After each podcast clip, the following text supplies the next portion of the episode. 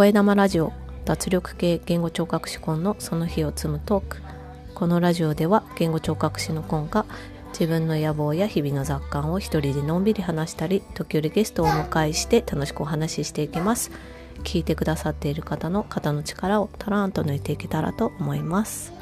今日は1月8日金曜日です。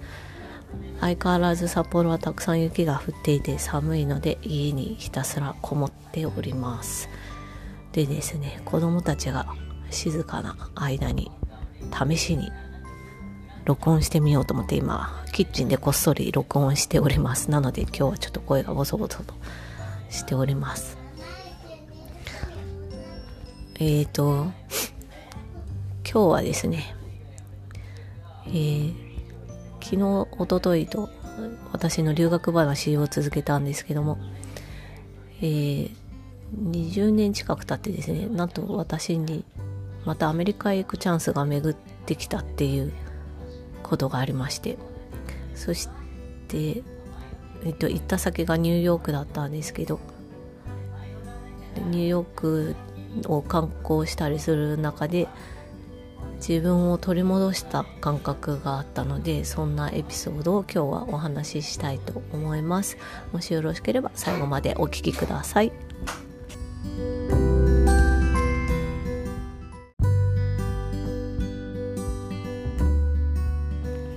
はいというわけで私が一昨年ね2019年の11月にニューヨークへ行くチャンスがあって実際に行ってきて自分を取り戻したというお話をしていこうと思います。あのただの地方に住む専業主婦がなぜニューヨークに行けるんだっつう話になると思うんですけども。えー、っとですね。このチャンスをくれたのは私の弟なんです。私の弟は社会人をしながら大学院で学位を取るために研究をしていたんですね。2018年2018年度で学位が取れたと記憶してるんですけどその時の研究の内容を国際学会で発表しようっていうことで応募したところそれが通ってですね。でその開催地がアメリカの北東部の町だったんですね。ででですねまあ本人は英語に自信がないと。それでまあ私に子供がいるっていうのはまあ当たり前にしてるんですけど、まあそれでも私に通訳として来てほしいっていうことをある日、あの連絡してきてですね、うん、どうしようって思ったんですけど、正直すごい嬉しかったけど、子供、幼い子供2人置いて、夫も仕事あるし、いや、実現不可能ではないかってすごい悩んだんですね、話が来た時。でもこのチャンス逃したらもうアメリカに行くことなんてもうね子供たちがある程度大きくなるまでは叶うことがないと思ったので悩んだ末にまあダメでもいいから夫にまず相談してみようと思って話したんですねそしたらもともとうち夫の両親がすぐ近くに住んでてよく子供たち面倒見てもらってたんですけどでも夫の職場も当時は今のうちとか夫の両親の家に近かったので、まあ、夫の両親にお願いしてみようってそれで OK だったら行ってもいいよっていう話になりまして夫が交渉してくれてで夫の両親もいいよっていうふうに1週間子供を面倒見てくれるっていうことであの本当にありえないくらいありがたい話なんですけど、まあ、晴れてアメリカに行けることになりましてで行ったのが2019年の11月中旬だったかなと思います。でうんと料亭としては本当短くて4泊6日の本当弾丸旅行みたいな感じだったんですよね。もう久しぶりの旅行でものすごく気分が高揚しててそのせいで東京からニューヨークまで直通の飛行機で行ったんですけど13時間ぐらい確かかかったと思うんですけど13時間かかったかな？11に3時間ぐらい、まあ、その間で。機内で全然寝ることができなくてですね。うたた寝程度ほんと1時間したかなみたいな。そしてニューヨークからその学会が開かれる場所まで本当は陸路で23時間で行けるはずだったんですけど、まあ、ちょっとうまくあの移動する方法をあらかじめ見つけてなかったっていうのがまあ失敗なんですけどものすごく時間かかってですね半日ぐらいかけて結局移動することになって荷物も重いしどこでどうするかって私そうニューヨークの空港を使ったことがなかったんで勝手が全く分からなくてですね。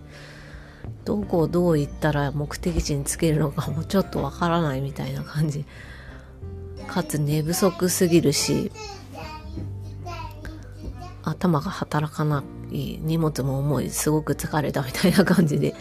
えー、その日は着いた日は移動してですね。で翌日弟が学会発表する時にうんとまあ事務的な会場での手続きだったりをちょっと手伝ったりとかしてでその日その学会が終わったらそのままニューヨークへ行くっていうようなあのプランだったんですね。で私のえっ、ー、と大学時代の最後のルームメイトがマレーシア人なんですけどあのもうアメリカを離れて15その時で15年から20年の間ぐらい経ってたんですけどまあなんとなくやり取りが続いてたんですよね。何ヶ月かに1回とかな数年に1回みたいな感じだけどそれでもつながってて。である日彼女が LINE くれたりとかして LINE 使える人だったんで。でなんかそんなこんな知ってたのでアメリカ行くって話が出た時にその前のルームメイトにも連絡したら彼女は大学のある町の近くにそのままとどまって仕事を得てあの暮らしてるんですけどあのニューヨークに来てくれるっていうことになりまして15年以上ぶりにルームメイトもお互いに親友って呼んでたんですけどあのルームメイトと再会することができてですね。で彼女も一緒にニューヨークの観光をするっていうことになりました。でそうそその彼女はに会ったのが旅行の現地に着いて2日目の午後だったんですけどまあそれまでですね頭が全然働かなくて英語が出てこないみたいな私が英語を話せるってことで頼られていたはずなのに全然話せないっていうことでちょっと落ち込んでたんですけど。もう心許せる人が現れ、まあ、再会を喜びそして彼女と話しているうちですね。もう彼女もすごい何て言うか心の広い人だし話しやすい人でもあってそして驚くことに15年以上経った月日を感じさせないコミュニケーションが取れるっていう。それはすごく驚きましたしとても嬉しくてそんなこんなしてるうちにこう英語を使っていく頭をちょっと取り戻していく取り戻すっていうか前からそんなに喋れはしないけどなんかあこんな感じだったみたいなのを思い出してでだんだん楽しくなってきたみたいなのを感じていました。でうんとまあニューヨークに着いたのが2現地の2日目の夜遅くで。遅くでもないか。まあ夜着いてまあその日はほとんど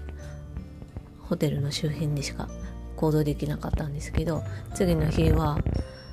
彼女のあの彼女が中華系のマレーシア人で中国語何種類も話せるんですね。であのチャイナタウンで一緒にヤムチャをしたいっていうのは前からずっと話しててで彼女がなんか調べてくれてみんなで一緒に行って彼女が中国語はってななんていう種類だったかな？福建か北京語か？なんかまあそういう感じ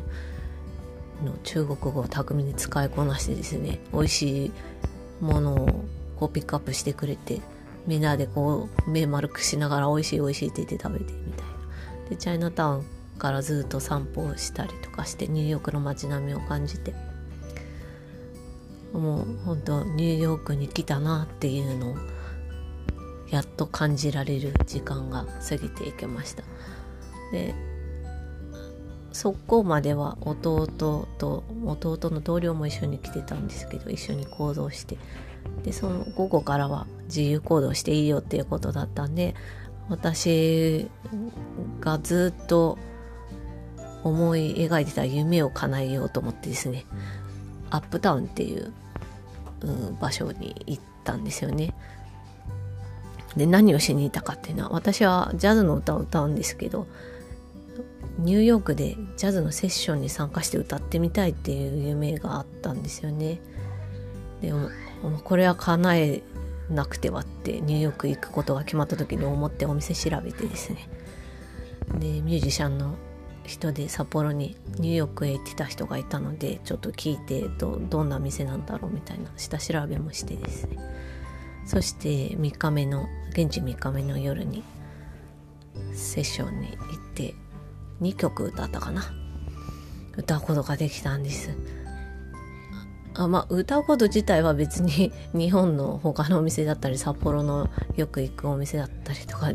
でやセッションに参加するのと全く変わらないって感じて、まあ、それはあのそれまでにセッションであのお付き合いくださったミュージシャンの方々のおかげだと本当に思うんですけど。でそうセッションで歌うことで何ていうか自分がどこに行っても変わらずに自分の好きなことができるってことがすごい楽しかったっていうのとあと他にもセッションに参加してる人が10人ぐらいもっといたかなみんなね個性的個性的っていうかみんな自分のストーリーを持って歌っててその姿にすごく感動したんですよね。なんか私人前に出るの本当は好きじゃないのでなんで自分歌ってんのかなってずっとぐじぐじ考えてたんですけどですけどニューヨークのセッションに参加したことで初めてその参加者の方の歌う様子を見ながらあそうか私もこう何か誰かに伝えたいストーリーがあるから歌ってるんだなっていうのを初めて気づいてですね。自分の歌に全然自信がなかったんだけど少しなんか歌う意味を見出せて納得できたなと思ってこうちょっとホクホクしながら3日目の夜を終えました。で4日目次の日4日目はあの私のルーメイトは仕事があるっていうことで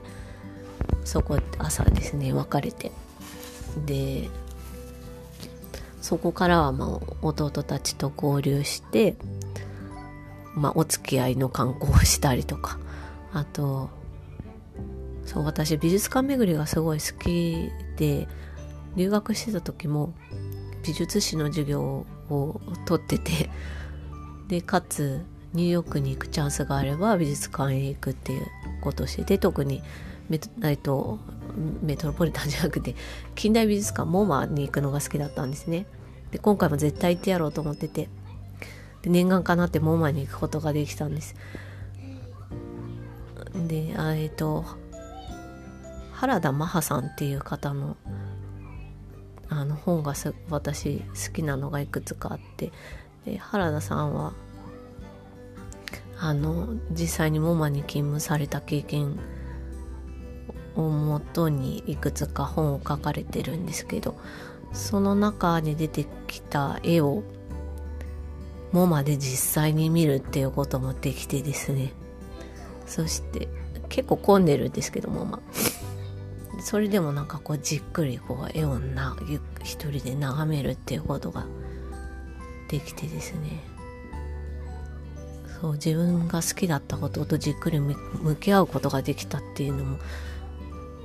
ねすごい良かったなというふうに思いますすごい大好きで思い入れのある美術館にまた行くことができてそこで見たい絵画を見たいように見るっていうことができたのは良かったなというふうに思ってます。でねその後は買い物買い物って言っても私あの高いもの買うのあんまもうファッションもほとんど興味がないので買い物するの好きな場所はスーパーとかなんですけどあのオーガニックスーパーで買い物したりとか子供たちのお土産家族のお土産買ったりとか、まあ、そうやってあの観光を思いっきり楽しんでですね。で現地の5日目にあの朝空港へ移動して日本へ帰ってきたっていう感じなんですけど、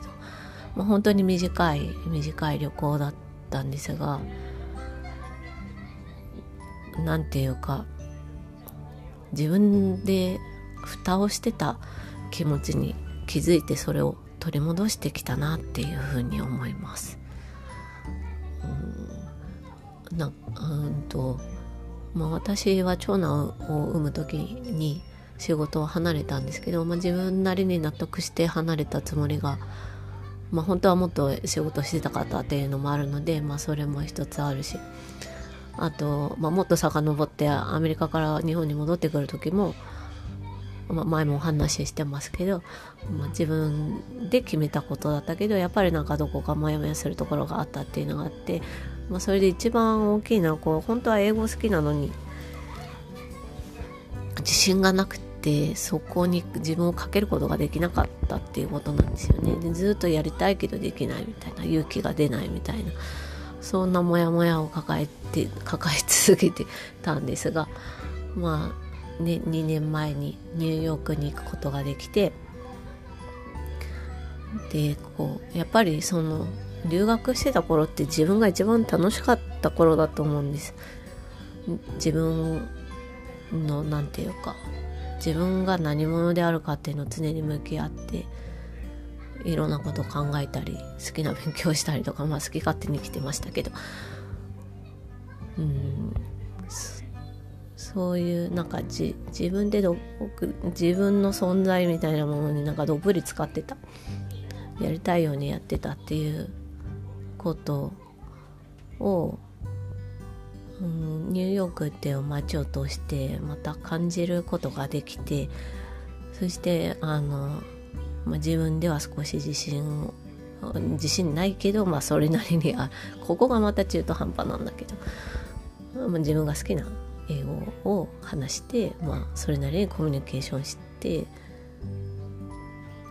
いくことができたっていうそういうなんか感覚を取り戻したっていうのが自分の中ですごくあの大きかったです。うつうつして暮らしてたものがなんか急に晴れたような、まあ、自分の問題なんだけど私が好きなのはこれだったって気づくことができて本当に良かったなと思いました。その後ですねその旅行が2019年の11月でその後も自分はいつまでもくすぶってちゃいけないって思って、うん、まあくすぶるのも何かするのも自分次第だってなんか急に目覚めてですね。で、まあ、まずは英検受けようって思えたって年明け英検1級受けたんですけど、まあ、勉強足りなすぎて落ちちゃって。でもなんかまだなんかやらなくちゃみたいな。じゃあ開業やっぱりやりたいって思ったまま時間過ぎるんじゃなくて実際に動こうと思って保育士試験受験する手続きを始めて結局4月に受けようと思ったのがコロナで流れて10月になっちゃったんですけど、まあ、そういうことを起こしてみたりとか。あと方々で開業しますって言い始めて。まあそれも縁でハロコミに入ったオンラインコミュニティのハロコミに入った後にいろんな縁がつながってたりとかしてですね。あの本当そのニューヨークの旅行がきっかけでこう暗い自分とさよならができて次に進きっかけをつかめたっていうことでそういうチャンスが得られたことに本当にあの家族夫の家族弟そしてあの15年ぶりに会う時間を作ってくれた親友も含めいろんな人に感謝の気持ちでいます。というわけで今日はニューヨークで自分を取り戻した話ちょっと取り留めないんですがお話ししてみました。